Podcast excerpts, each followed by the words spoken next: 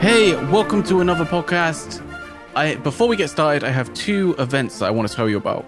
Uh, the first is a webinar that I'm running, and this is the first like publicly available webinar I think I've actually ever done. I've done a few things for like uh, private like pri- private groups and stuff like that.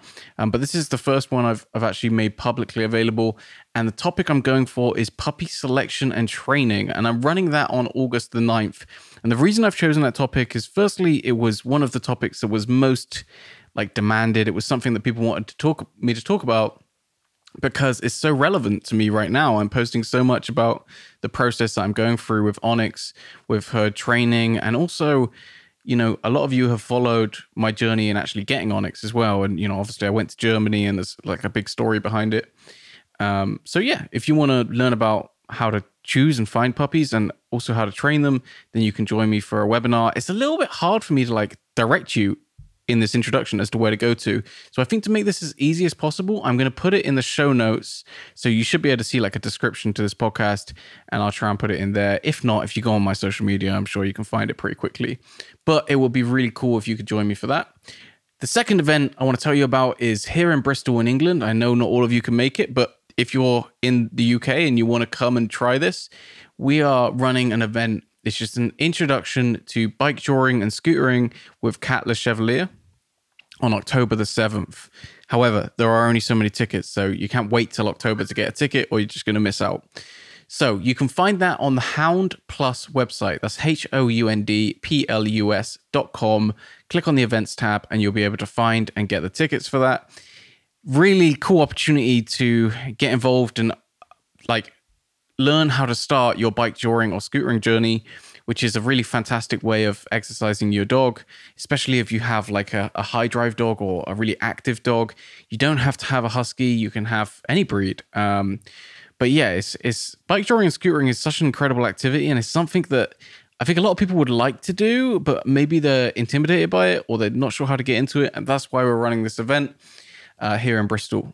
Uh, in in England, so yeah, it would be really fantastic if you could check that out too. That's on the Hound Plus website. Just go to the events tab. Right. Now, I don't want to take too long. This is a uh, podcast with Simone Mueller. Before we get started, I guess maybe I should apologize. Maybe I shouldn't really, but I want to apologize for one thing.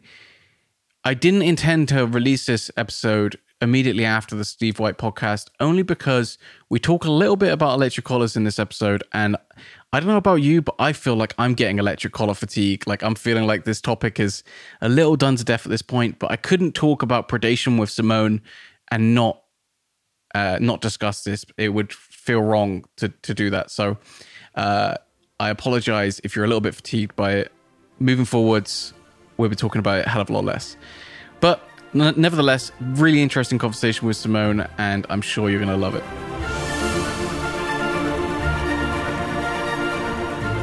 Hey, Simone, welcome to the show. Hi, Nick. Thank you very, very much for the invite. I know this one has been a really long time coming because we were supposed to record this when I was running my podcast more regularly a few years ago. And actually, it's kind of funny that it ended up happening now because I feel like more recently there's been a, a like almost a resurgence in the conversation about predatory behavior.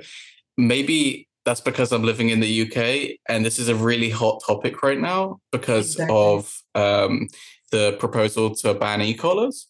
Mm-hmm. This is like a conversation that's that's been happening a lot. So I really wanted to have you on so we could discuss alternatives to e-collars and you know different solutions for for predatory chase. And yeah. I'm actually really excited about this, and I've been listening to a lot of your stuff, and I've got to stop myself from just kind of telling your story for you. So, so uh, maybe you can tell us a little bit about kind of where this started for you. Yeah, it all started. Oh gosh, it was in 2002 when I had my first own dog after the family dogs. I had my own dog, Malinka was her name. She was. Um, we don't really know. so um, her mom was an Australian Shepherd, but you from from the outside you couldn't just tell. She was she was showing a lot of herding behavior, but from the outside she was more looking like a pit bull type, maybe a little, yeah, delicate tip pit bull type. And she was really predatory. Um, mostly, I think by that time I didn't know a lot. I think she was quite bored. So when we were out walking in the forest, and we have a lot of forest here in Germany, um, she always looked into the forest. And when she thought, just thought, oh, there is something, she immediately chased off for maybe 100, 200 meters. And then she came back. And this was quite annoying for me. And sometimes we really stumbled across wildlife um, because there really was something like a deer or yeah, we have boars, we have deer, some rabbits, but not in the the, in the forest. And then she was gone, and this was really really distressing for me. And I tried a lot, um, even not so nice uh, measures by then. So, for example, I tried a spray, spray collar on her, and I tried rank reduction BS because I was told by that time, first time dog owner, not experienced with dog training, um, that this is something that uh, you should try. Your dog should always walk behind you and stuff like that. It was so distressing for me because I know I thought this is not what I imagined my dog ownership to be like. Uh, this is not something that I want to do with my dog, that she always is there in the back and has to stay behind me. Um, yeah, so I tried a lot of things until, fortunately, it, I think it was in 2006, um, I stumbled across the first force-free protocols to keep dogs from chasing wildlife, and yeah, this was it. So, so, so the yeah. the citronella spray collar actually wasn't effective for you. It was to some extent, but then uh, I'm not a very consistent person. so I sometimes put it on, sometimes put it off. Then there was some technical issues. Battery was empty, uh, not enough spray left in the in the collar. So it was a mess. It oh, this is like this is interesting though because this is a, a methodology which is kind of sold as being like you shouldn't have to use the spray collar over and over and over again. It should be maybe you do it two or three times and yes. and you're done but that yeah, wasn't your experience it, no it wasn't like this and now from my perspective uh, today when i look back at this it's totally clear because i wasn't being consistent here and my dog was um, I always said that when she when she goes over or when she went over threshold, she's not alive anymore. Um, then she was going into a kind of berserk mode. Um, she she completely ignored it. She was running through this impulse through this spray. Um, she was shocked by it for the first time, stopped, looked, and then she said, okay, never mind, I still go. Mm-hmm. And there are a lot of dogs. And this also happens with e collars. Um, in Germany, they are banned. Uh, they have been banned 20 years now. So we get used to this. We, we still survive. We still have dogs.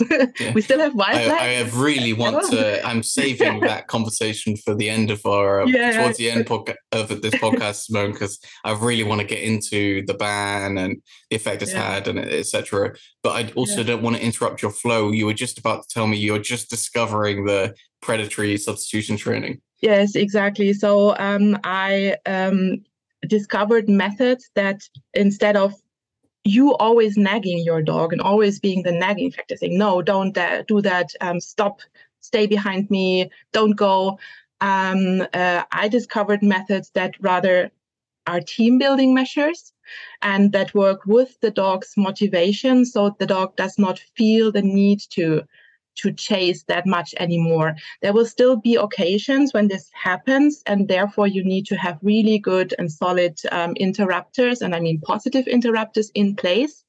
Um, but most of the time, you don't need them. If you train properly, then you don't need them very often. Okay, so what actually is predatory substitution training? You know, what what does it look like? Yeah, so um, the the predation substitute training um, protocol is not just one thing that you do. So it's not just do this one thing and then you your dog will be never going to chase anymore. It's rather a kind of puzzle that you put together eventually. So it is work. I have to say that very clearly. Um, it is a kind of lifestyle that you lead with your dog whenever you're out and about. So there is not a lot, not a lot of time that you can spend on your phone and uh, answering messages or something like this. You can still do this, but for that moment, you have to put your dog on leash because you're not present in your dog's life. Um, you always have to be present with your dog and to look at what they offer you. And then you have several um, aspects of this training. And the first, and I think the most important, but uh, part of the training, but it looks quite boring, is uh, prevention and management. So basically, you teach your dog to stay in contact with you.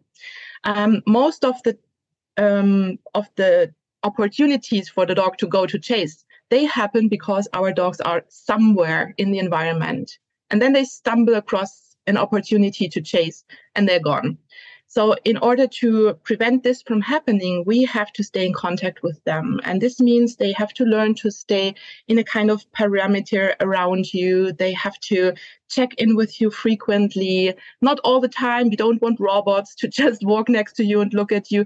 We want them to engage in the environment, but then every now and then they have to disengage and check in with you. Okay, are you still there? Yes, I'm still there. We can go on.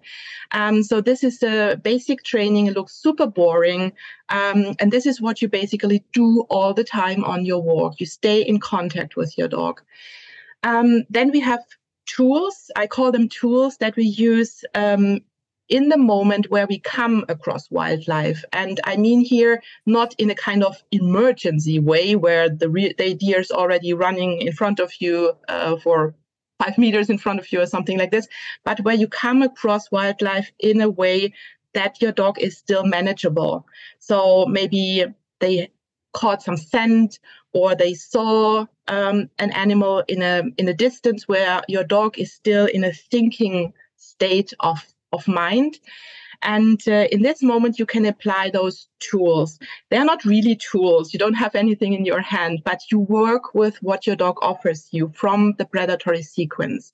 And the best example here, most simple example, is that um, you teach your dog to follow prey with their eyes instead of their feet. So instead of giving into this impulse to run straight away, um, you teach your dog to rather stand and watch the other animal.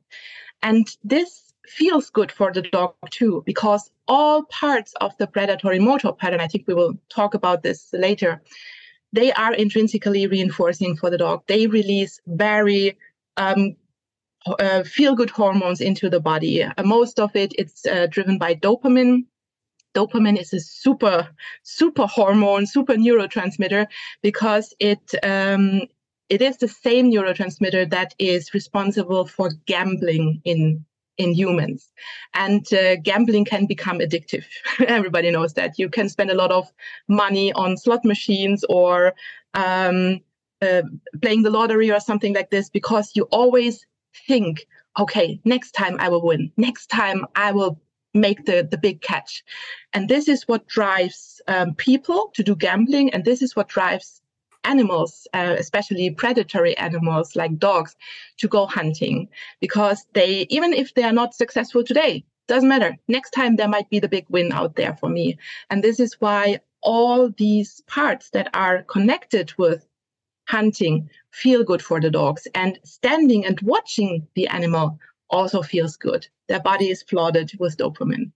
Yeah, I really want to um, hop back to the prevention and management stuff as well, because although that is the bit that's kind of boring, it is actually probably the most important part, right? I mean, um, especially Definitely. if you're if you're trying to prevent an issue before it begins. Um, the worst cases of predation that I've seen have been when someone has taken their dog to somewhere where they have lots of opportunity to hunt, like every day for a long period of time, where they've just had yeah. this become such a rehearsed behavior that it's exactly. really difficult to resolve. And I've actually, so I've got my uh, puppy at the moment, Onyx, who's like a shepherd mix, and she's um, probably the most prone to that kind of hunting behavior that a dog I've ever really had. Mm-hmm. And because I've seen that mistake over and over again, where people have taken their dog to the woods and let them chase squirrels every day for a long periods of time, yeah. um, I've been really con- like conscious of trying to avoid that. But actually, what I've realized is it's actually kind of more difficult than I thought it would be because even though I can not take her to the woods and not let her take uh, chase squirrels a lot, doesn't matter where I go, there are always birds, you know. Um, and occasionally, we I think it's happened twice now. She's seven months old, and I probably had her from uh, like roughly three months old actually just before four months old because of the importation rules. Mm-hmm. I think it's happened twice now where she's chased deer, you know, where I've just been walking and all of a sudden a deer comes out of a bush, you know, and, and that's a really hard thing to prevent. Um, yeah. Obviously, I don't want her to have that experience, but it's very like even with being really conscious about trying to prevent it from happening, you still get surprised. And there are birds everywhere. I live where I live anyway. You can go to any field, and you know you might have crows or like uh, seagulls or something. Um, so yeah, just uh, what what are your thoughts on on on that? Um, can you tell me again what breed she is? Yeah, so um, she's she's essentially it's a long story. okay. it's a long story, but essentially she's part of an outcrossing project. So she's uh, German Shepherd, but she also has Belgian Malinois in her. Uh-huh. And she probably has Dutch Shepherd in her as well. Okay. Um, and visually, she just looks like a black Malinois. okay, cool. That is a super cool mix. I have to look up a, a, a picture on social media. no problem. um, I can tell you that um, it, it totally makes sense to prevent this from happening for the first two years um, because it is rehearsed behavior. But on the other hand, there is also genetically anchored behavior. And if your dog is um, made for hunting, for example, a hound or um, a beagle, a beagle is a hound, um, basically a hunting dog, a gun dog breed, um, then it will come out eventually you cannot totally prevent genetics. And most of the time, it happens around uh, one and a half years that there is suddenly the snap and then the dog is on fire. Um, I wouldn't worry too much about um, a shepherd type. Um, they are really trainable um, by simply telling them to stop. So this is what I do with the shepherd that comes into my training and that has uh, developed a taste for chasing because normally they do not track so much. They do not uh, look look around for scent like a, a, spaniel or something. They see something and then when they see something, they chase and then it's fine for them normally. So you can really, really get a step into a foot into that door by uh, stopping, stopping from a distance, uh, stopping the chase. So this is quite easy. my background is in like uh, lots of engagement training, lots of look at me training. So my instinct is, and you're right, she's very visual. So for me, yeah. my instinct is to go to look at me training. So I just teach her when she sees a bird, pay attention to me. Yeah, uh, exactly yeah so again with a shepherd type you have to be really careful with engagement training because a lot of shepherds are overtrained in this I, I, am sure you know about this but i will tell it for your audience okay. so they do not go out and train with uh, shepherds border collies australian shepherds german shepherds mm-hmm. malinois uh, super super much engagement because then they will get this type of dog that does not engage with the environment anymore and this is mm-hmm. very I don't like this very much because um, a dog needs to sniff and engage with the environment in a healthy way in order to be able to decompress. And uh, especially those breeds that were uh, bred for cooperation with us, then they tend to not do this anymore, and it's not a nice thing to to watch. So um, I would go for a healthy mix of letting her engage, but then uh, letting her engage with the environment, but then every now and then I and I only mean maybe every 50 meters or something, do a check in with you. And um, I would work massively on stopping a chase or interrupting the chase this would this isn't actually like a massive problem for me i was just bringing yeah. it up as an example but um, oh, it's yeah. actually really interesting to get your perspective on that because i think i fall somewhere in the middle when it comes to engagement versus like engagement with the owner versus engagement with the environment and allowing the dog to be a dog and sniff and that kind of stuff. And it's actually an interesting conversation, not one I planned, I thought we were going to have, but um, because as someone that now has like a really energetic working dog, if I go to the sports people, super engagement. Don't let the dog engage with the environment at all. It's all about engaging with you at all times, essentially.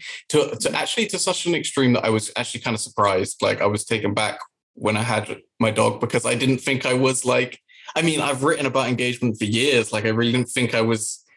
Like I thought I was more on that side of the spectrum, you mm. know. Um, uh, so it's a real contrast, like a real contrast in like culture.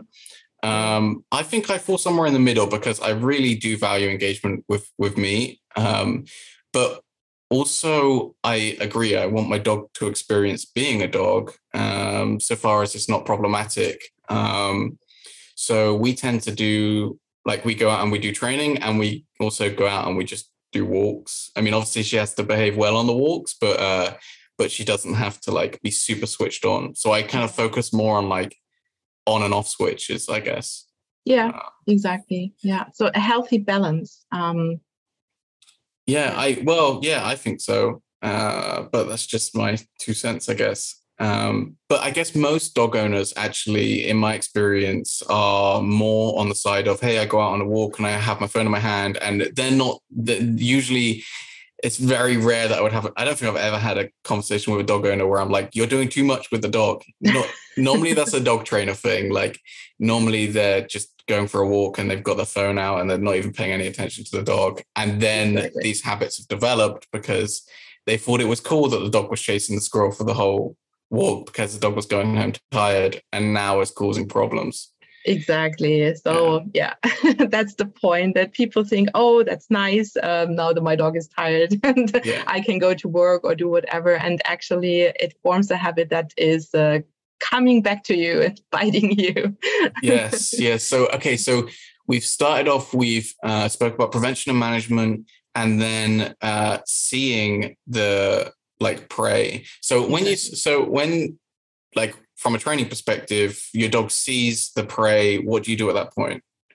Well, um, it all starts um, with um, structured training. So um, you cannot just send people out and tell them, uh, okay, now from today on, you train that your dog is standing instead of uh, chasing. So you need to to um, have several factors in mind, and most crucial in anti-predation training, um, when you build the behavior and it's not in place yet, that uh, there is enough space space between yourself and between the wild animals. So it totally makes sense to um, train this first in a kind of controlled environment. And this is really tricky for anti-predation training because we cannot just order a deer to this particular spot at three o'clock.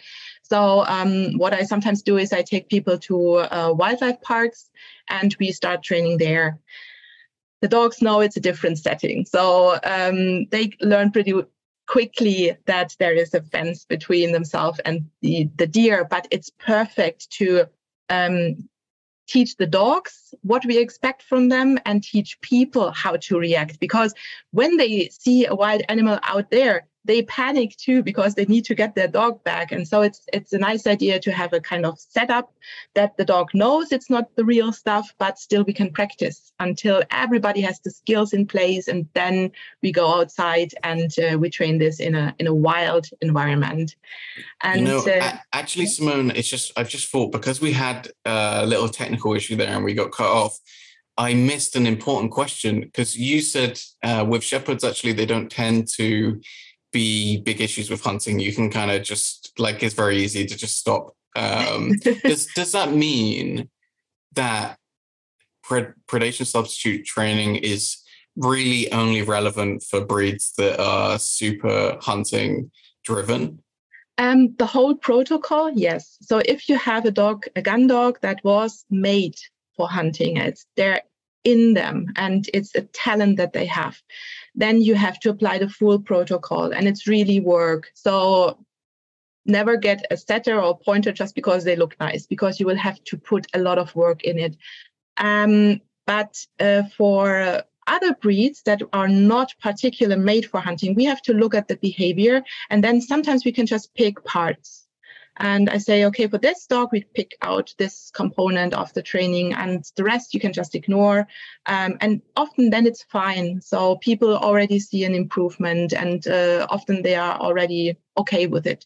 Um, if you want to start the whole protocol, super, you can still do it. It's just beneficial for you and your dog because the, the third part or the third component of it is games that you play with your dog to give them an outlet. Um, I think this is super important because the dogs want to perform this behavior.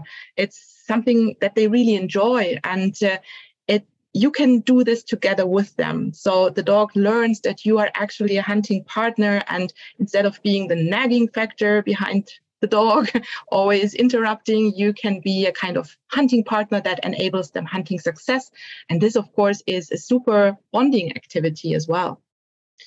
Yeah. yeah. Okay. Interesting. So if you have a breed that's maybe not a dog that's being bred specifically for hunting, then uh, then it's more a case of picking out parts of the protocol that are maybe applicable as opposed to running all the way through it, unless you're just really passionate. yeah, exactly. Yeah. Okay, interesting. So uh, we spoke a little bit about standing or when they see the prey, and then you kind of alluded to like the predatory uh, sequence as well. So mm-hmm. obviously you have the different parts of that chain.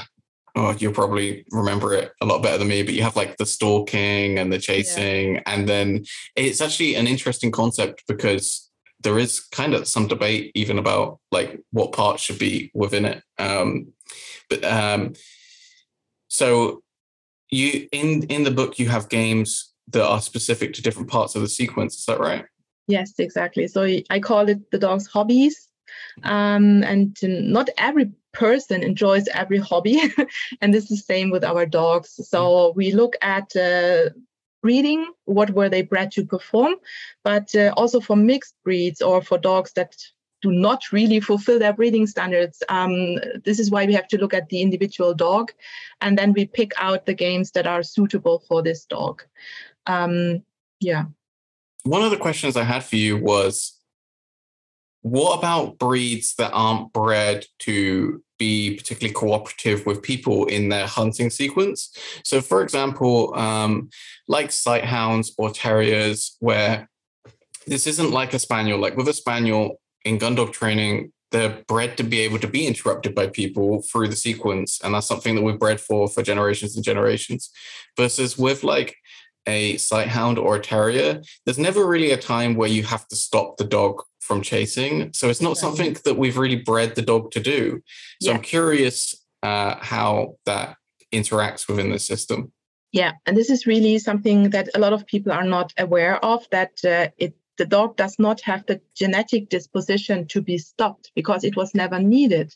It's the same with uh, loose leash walking. If you have, for example, a Podenco in Spain, they just uh, have you ever seen them hunt it's so funny because they just run around and they hop and they jump like rabbits and they flush the rabbits actually.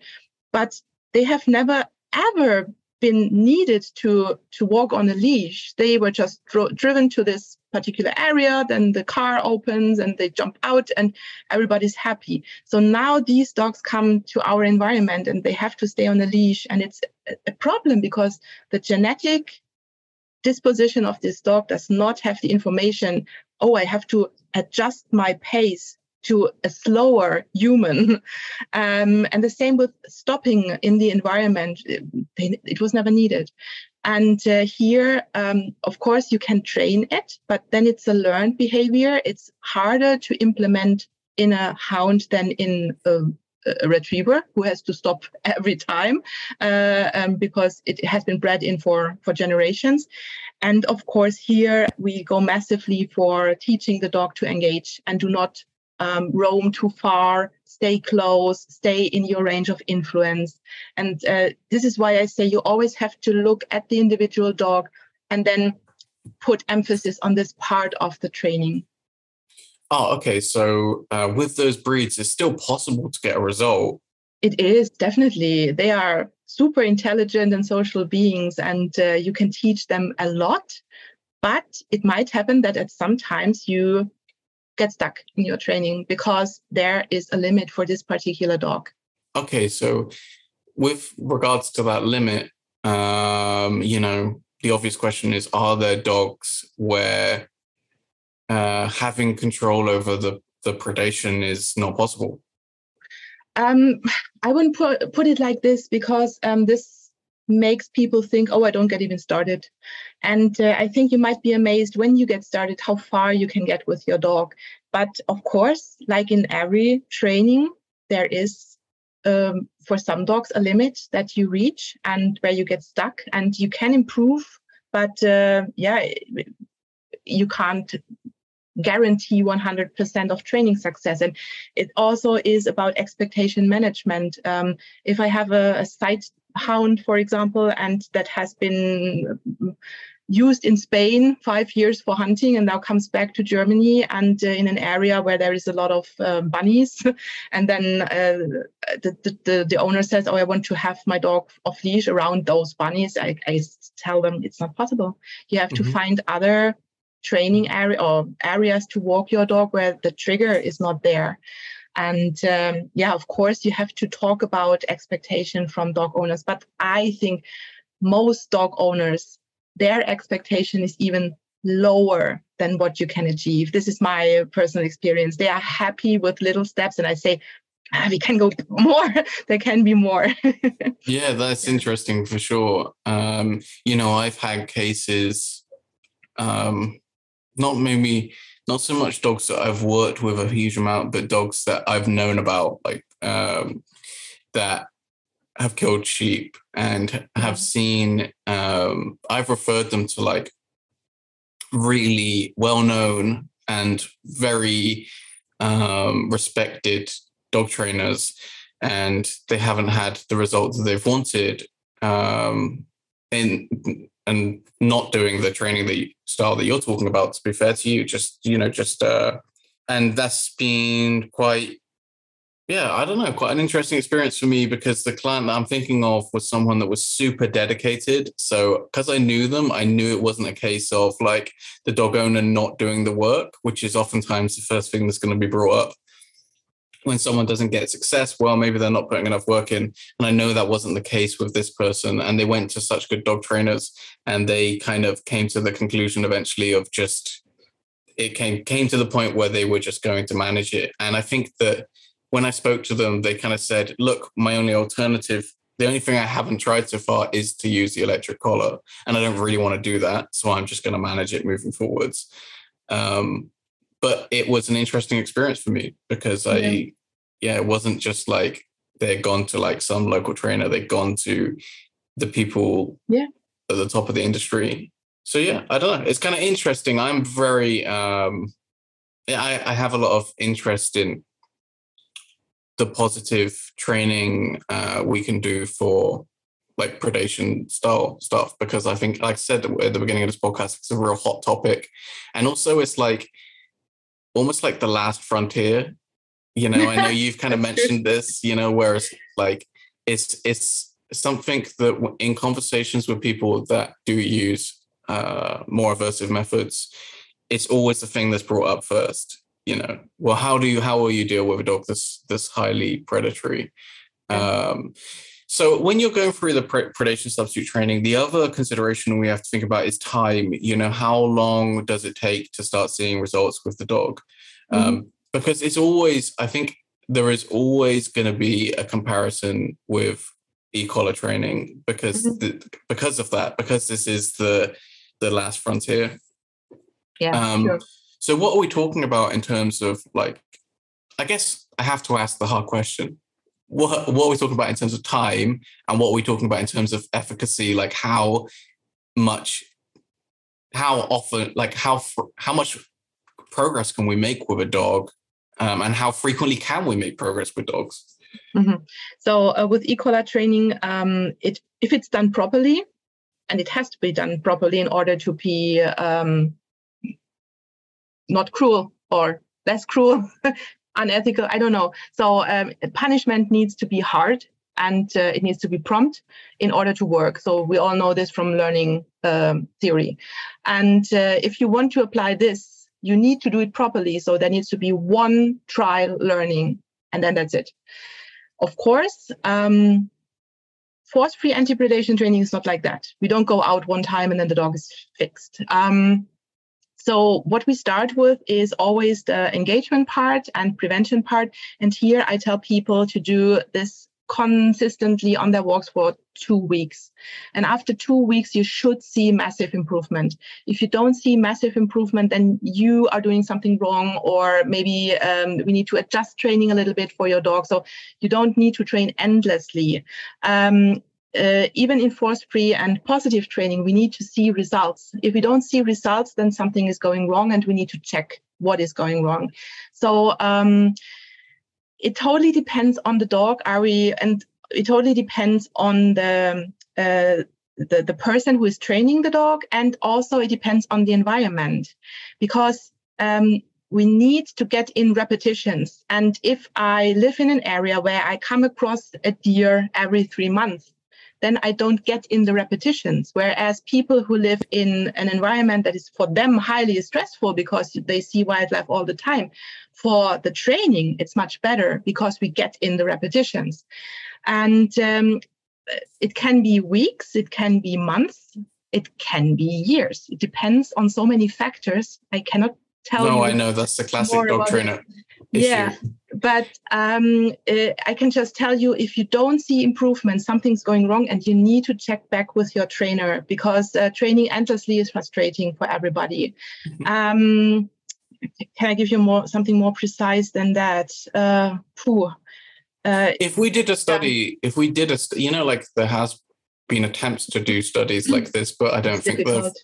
they're very, uh, well, very well regarded. But like, if you were to do a study where we were to compare predation substitute training versus e-collar training, what do you think that we would see? Huh, that is such a uh, difficult question because I cannot think of a setup that is that might match uh, scientific criteria because in science it needs to be repeatable and uh, the environment needs to be so controlled that everybody or another scientist can repeat the study in just the same way. And uh, how to meet this standard um, with positive training is difficult. I have never ever thought about this thoroughly. I'm not a scientist actually. But um, i think it's difficult. Mm-hmm. I, I, I, maybe somebody else can come, you, come up with like, an uh, idea about do you, Do you think that we would see uh, that the sub the predation substitute training would be more effective or less effective? Take longer? Be take less time? Um, do you, do you have any inkling as to? It takes longer. Of course, it takes longer than. Mm-hmm. Uh, it's not a quick fix. So mm-hmm. um, if you want to go for a quick fix, mm-hmm. it's not banned in your country. I cannot keep you from using an e-collar. It is, of course, if it's mm-hmm. done correctly, a quicker fix than positive training. Yeah. Yeah. No, I'm just I'm I want to ask the questions that other people are gonna gonna want to know. So yeah, sure. And I, I I'm sorry, I would give you a, a, a better a better answer than that if I had one. Yeah. Yeah. Yeah yeah. Yeah. No i think that's a pretty pretty good answer i think it, we don't we don't need I, the, the whole discussion about efficacy is not really getting the point because um, it, it, all comes down to an ethical question. It all comes down to you it doesn't for everyone that? though. That's the problem. Like it uh you know it, it it does for a lot of us but, but for a lot of people it doesn't. You know for a lot of people um they don't see an issue with using the e-collar. And yeah. so so it does become a question of efficacy. Yeah. Um, yeah. Okay. You know, like it's not a yeah. For me, it's not a question because it's banned here. So. Yeah. And what what have you seen um, after the ban? Like what? Because we're, we're in this situation now where there is talk of well, it seems like it's going to happen. It seems like e-collars are going to be banned in the UK. Yeah. And a lot of there has been a lot of people from the kind of balance training community will say they will point to Germany and say, look, it didn't work in Germany. Like, so why would you ban it in other places? The e-collar ban didn't work. So I'm okay. curious, what are your experiences? Did it okay. work? Was it not effective? What what what do you what do you mean with it didn't work? Because it's not um, do you mean that people still use it secretly behind closed doors or uh, yeah it does i mean i assume that does happen but i mean do you have any idea and i know this is this is you know this isn't backed up by anything but your own experience but but what is your experience? Okay. are people still using it a yeah. lot? So when the ban happened i think it was around 2006 2007 i'm not sure about the date at the moment um, but it is has been quite a while now and there was no social media back then. Um, it just happened. It was banned and that's it. And uh, I think the training industry has not been that developed by this time too. So um, from my experience, since I have become a dog trainer in 2018, um, it is no issue. There, we, of course, everybody knows that e-collars are still in use for some people they can you can you can buy them legally over the internet it's european law that they can be sold in germany but it's banned to use them and it's even banned to put them on the dog so um, yeah and I know, and everybody knows, that there are some trainers still out there who use them secretly. They would lose their license if it would become public, but I know that it happens. And I know that, especially in sports, where people go for competitions, e collars are still used. And I know that they are still used a lot in the hunters community. Uh, the training there is not very progressive. It's quite hard, even if they choose not to use e-collars, the training is not nice. We have to say that we don't have just positive trainers in Germany. It's not like a pink world where everybody is nice to the dog. But I see for everyday regular dog owners that come to my pet dog school, it is not an issue. It's just not available. It's just not in their heads. And this is the nice thing because I do not have to waste time and energy to convince people. It's just not an issue. And this is what I hope for for the UK that it gradually becomes a thing that is a little bit, mm, yeah, you don't want to do that. It's behind closed doors. You don't talk about this. That's fine. Let's do this because you cannot convince everybody. But for the broad masses of dog owners, it's just not in their in their thoughts. It's not existent. So are you? Yeah. Are you uh, someone that would get behind a ban? Then you would think that it would be a, a positive, positive outcome. I don't know. I'm a force-free trainer, so yes, of course, I do yeah. not want two dogs to be punished and zapped yeah. and shocked. Um, but uh, I'm. It's not my country, so um, I don't want to interfere with recommendations of what to do. I just observe from outside, and what I think is um, what always strikes me is why are people so fixated on this particular issue with wild uh, with um, livestock? Because um, you stumble across wildlife all the time. You cannot avoid this. Wildlife is just everywhere. But you can totally avoid to stumble across sheep because mm-hmm. I've been to the UK multiple times to the north, to the south, to the islands, and the, the sheep are in particular places. If you drive across a cattle grid, you know there might be sheep. If you cross a fence, then you know that I expect sheep to be there. If I open a gate and go through the gate, I have to expect um, livestock to be in this field. So why is this an issue? Why can you not just for this particular walk or this part of the walk put your dog on a leash and everybody's fine i so think I, uh, I, I think most that. instances of sheep chasing actually in my experience have been where people have been taken by surprise so I yeah. can share my own experience. Um, I've had, I've had a dog that I was walking chase sheep on one occasion because I was walking down a path and some a dog walker was coming the other way, and I said to the dog walker, "Are there any sheep ahead?" And he said no. So I let the dog off. I carry on walking, and sure enough, there were sheep ahead, and the dog chased after the sheep. Yeah. Thankfully, it didn't kill any sheep. But I think those kind of experiences, in my the my experience from talking to other dog owners, those are the kind of times when we do see sheep predation is when someone has been taken by surprise. They didn't expect yeah. sheep to be somewhere, or in more extreme cases where the dog they've actually been really far away from the sheep, but the dog has had a history of chasing sheep and and basically tracks down the sheep. You know, um, you know, looks for that opportunity to chase sheep. So maybe they've ran a mile or two miles to to actually find where the sheep are and then chase them. Okay, but to be honest, if you have such a dog, you shouldn't be off leash anyway. yeah. But these are, the, mm. and I'm, I'm not pro e-collar by any means, but I, I just as a podcast host, I feel like a responsibility to ask the hard questions, and I think that there are people even within the kind of force-free sphere that feel like like take more of a LIMA approach, which is, you know, like mm-hmm. let's do the predation substitute training. Let's do this for however long. Let's try and see some results. But at the end of the day, if we don't see results and the person's still not able to let the dog off lead, uh, you know, months down the line, then maybe we would refer to a, to an e-collar training. So I think even there is debate even within people that are, you know, ethical dog trainers that want to, you know, do the best thing for the dog. I, I wouldn't put it on my dog. I would put my dog on a leash and I would try to um, go to places where I do not find sheep Um, in, in in in Britain, it's it's quite.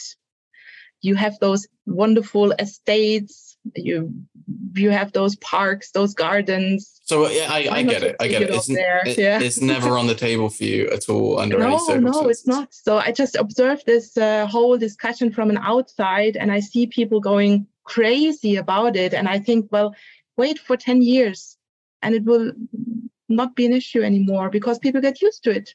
They get used to it. They get used to doing other training methods, aversive people or aversive measures will change because uh, people will always find a way.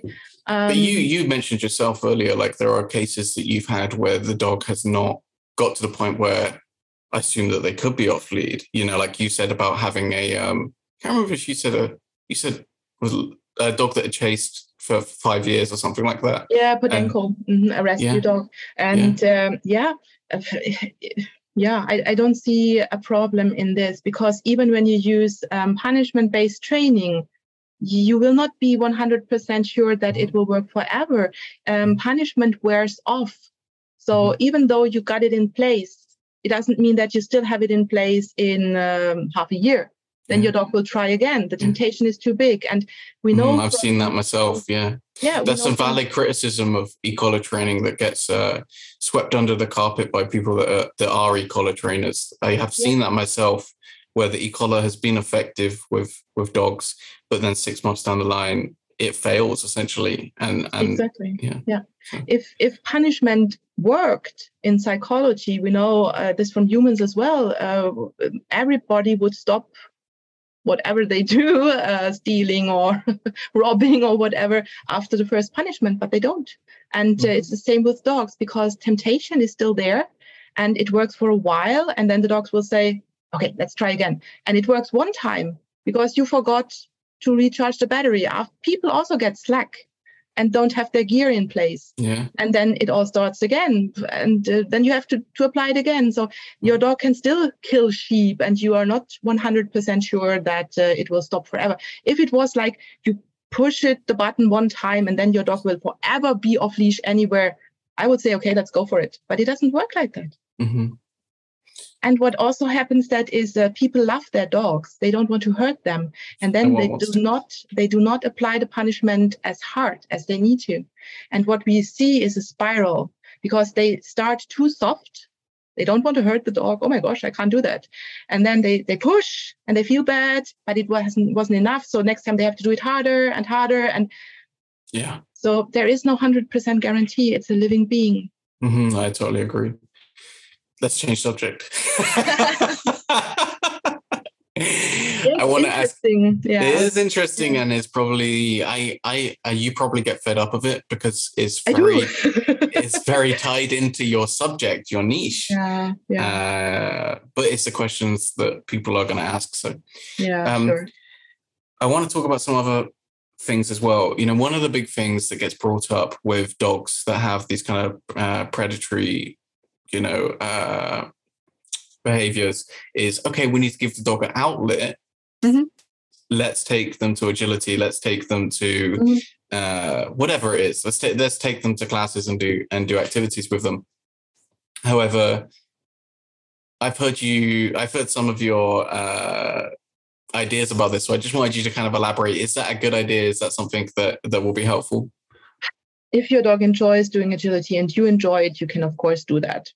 But it's not an outlet for their predatory needs. It's like uh, I compare it if you have a, jo- a, child that loves drawing and it has a special talent for drawing, and uh, you say, No, you can't draw. I don't like this hobby. Let's do whatever, cycling or something like else. And you take them to cycling, and uh, you didn't give you give you gave the child something to do but you didn't give them an outlet for their talent. And it's the same with the dogs. So um, you should definitely look what your dog talents are their hobbies are what they enjoy doing. And then um, it's a real need oriented uh, activity for them. You can still do agility if you enjoy but just do it just but but what you're saying is do agility because you want to do agility don't exactly. don't do agility because you think it's going to solve your predation no, issue. It will not solve any predation issue. I love that. this I can. This time I can say one hundred percent. I love that because that's that's uh, myth busting on a on a big scale. This is something that gets brought up a lot, and it's something that I've questioned myself in my own. I don't know about you, but as a dog trainer, sometimes I'm going around driving and stuff, and I think about something, and then I'm like, "Hang on, that doesn't really make sense." And I and I've and that's when I I've been thinking of myself and to hear you say it is really validating so yeah so there is a there's a bit of myth busting there um, yeah.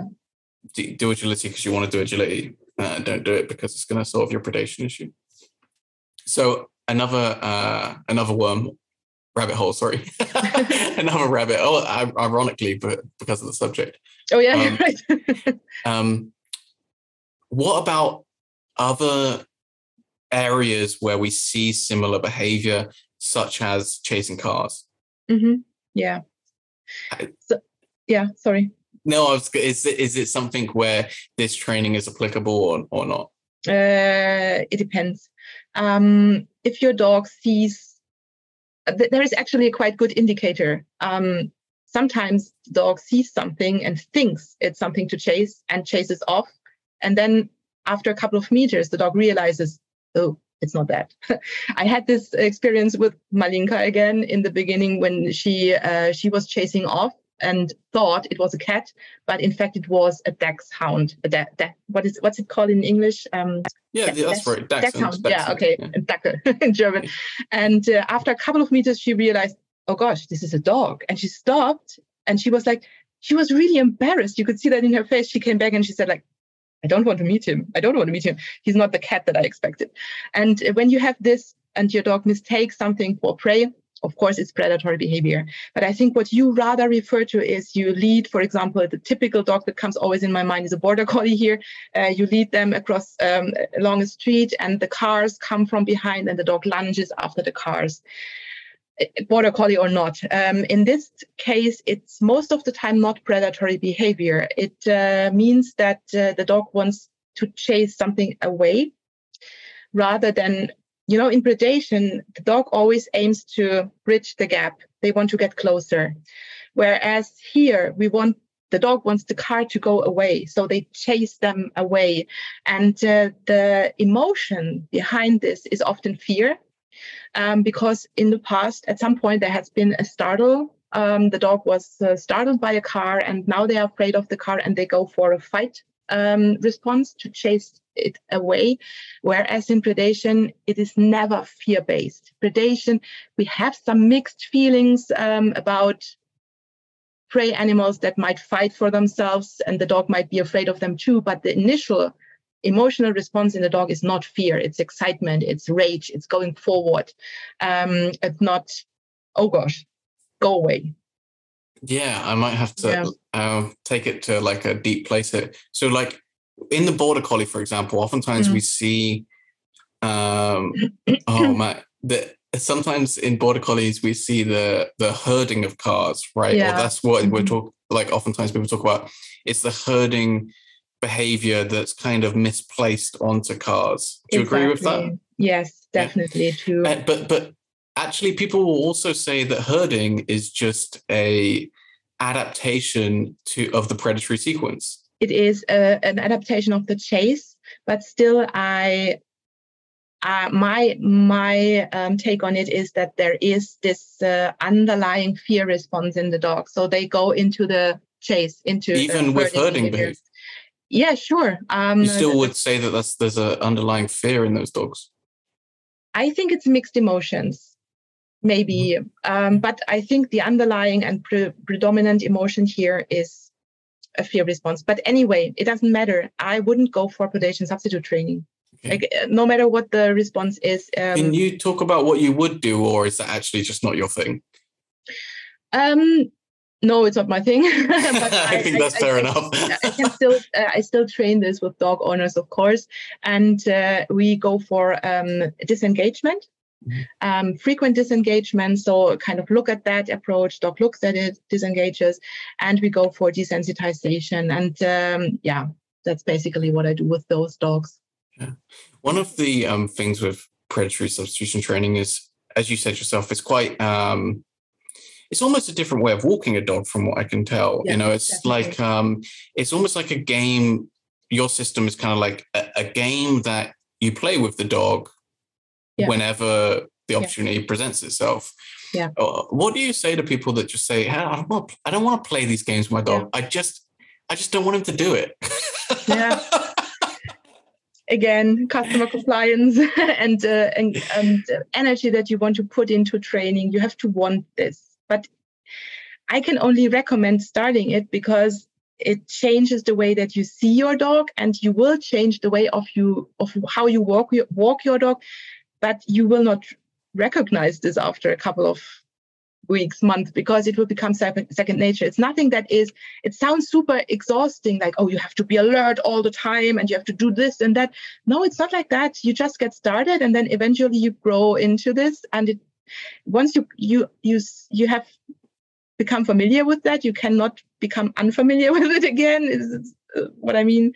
Um, so of course there are days that I do not want to work with my dogs on walks. So I just put them on a leash and uh, maybe we don't go into the forest, but we walk through the neighborhood. And, and, then, and how, well, I was gonna, that was kind of where I was going with this as well. How much control do you have over the game? For example, let's say I go on a walk and I, I just, I'm just not feeling it today.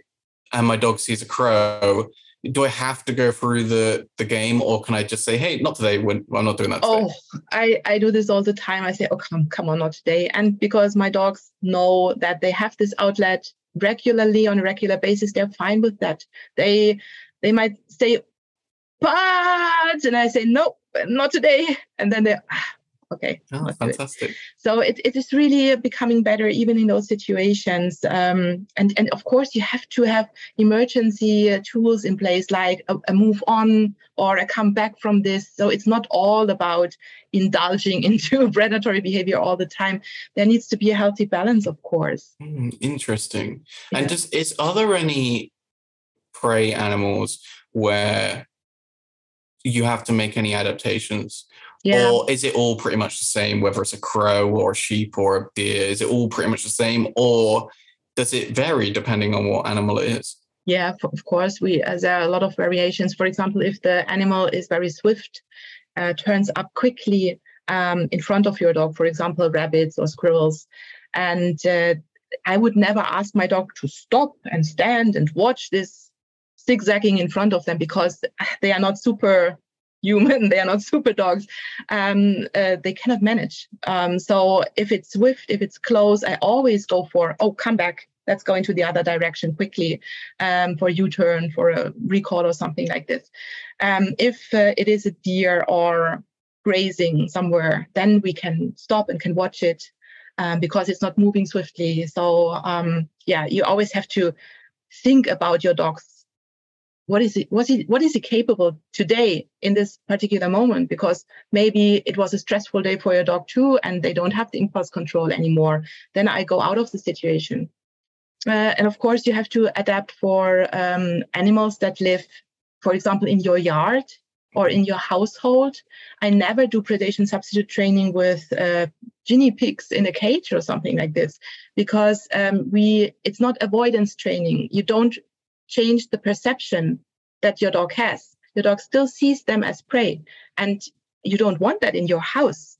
So uh, for guinea pigs as well, we go for desensitization, and there are experts out there actually that um, focus on this subject. So I normally refer people over there they have wonderful protocols in place how to um, make your cat and dog become friends or mm. yeah oh, how interesting that's really good um, yeah.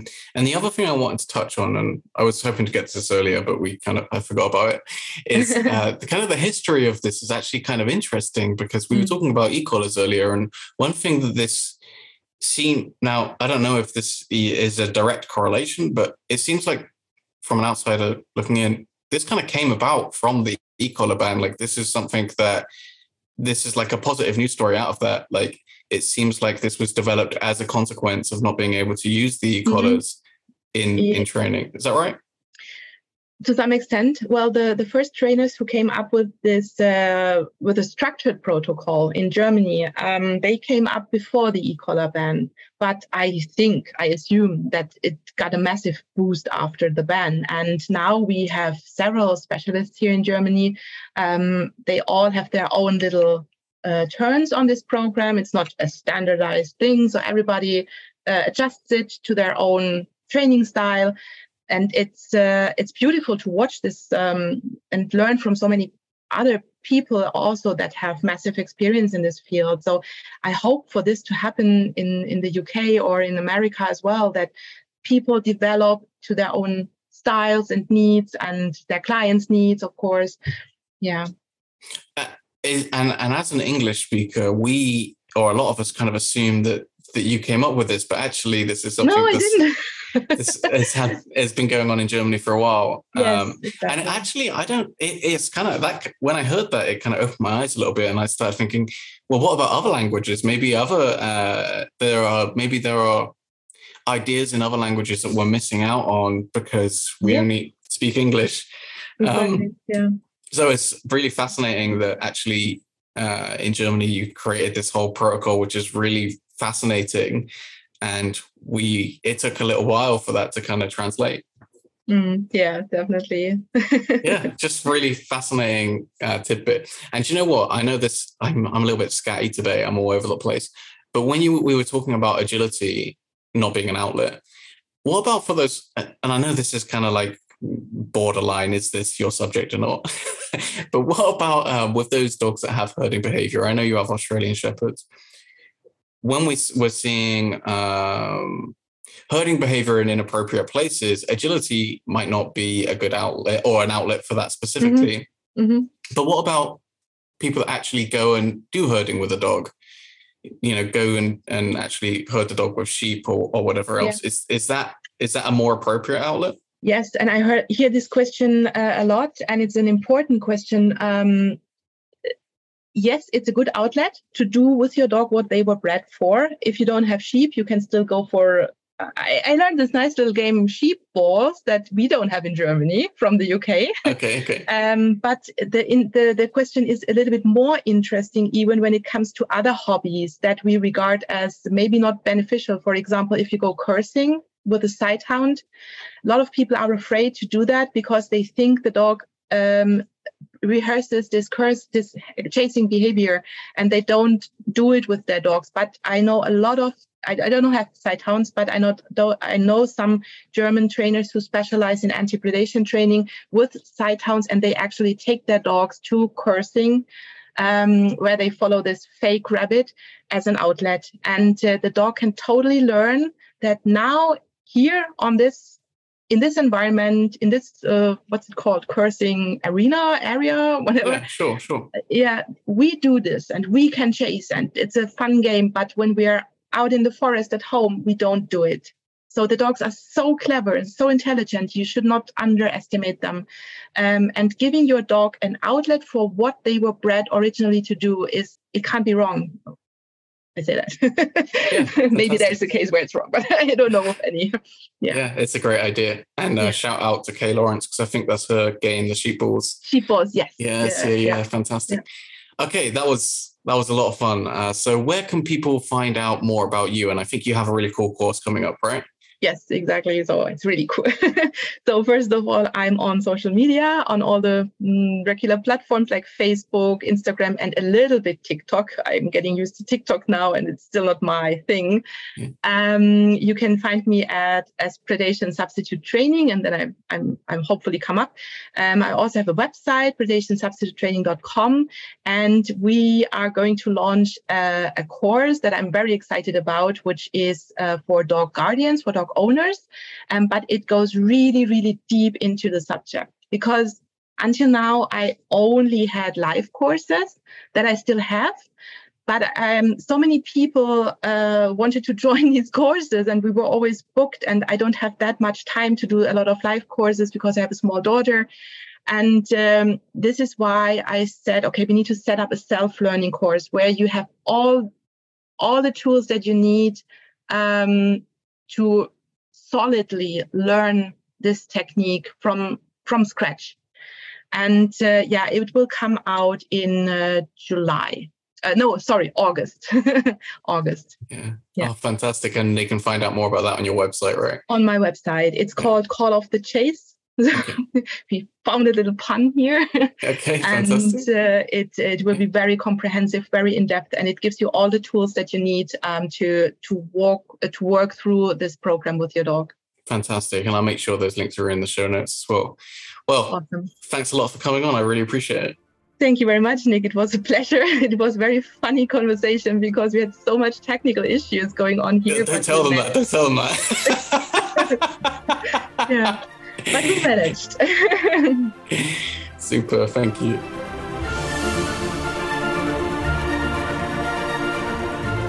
Thanks for checking out that podcast. I hope you enjoyed it. It was really great to have an opportunity to talk to Simone. And just before you go, don't forget I'm running a webinar on August the 9th on puppy selection and training. You can find the links to sign up for that in the show notes. It's really inexpensive and it's going to be a lot of fun. It's the first webinar I've taught publicly for maybe ever. I, I it's a uh, yeah, so it's to be it's to be good fun and I hope you can join me. The other event we're running here in Bristol, England is an introduction to bikejoring with Kat Le Chevalier on October the 7th. Make sure you get your tickets for that because the tickets are limited. And uh, yeah, so you don't want to miss out on that. You can get those tickets at houndplus.com. That's H O U N D P L U S.com. Click on the events tab, and then you'll see the, the event, and you can sign up for that. So yeah, thanks so much for joining me, and I'll see you in the next episode.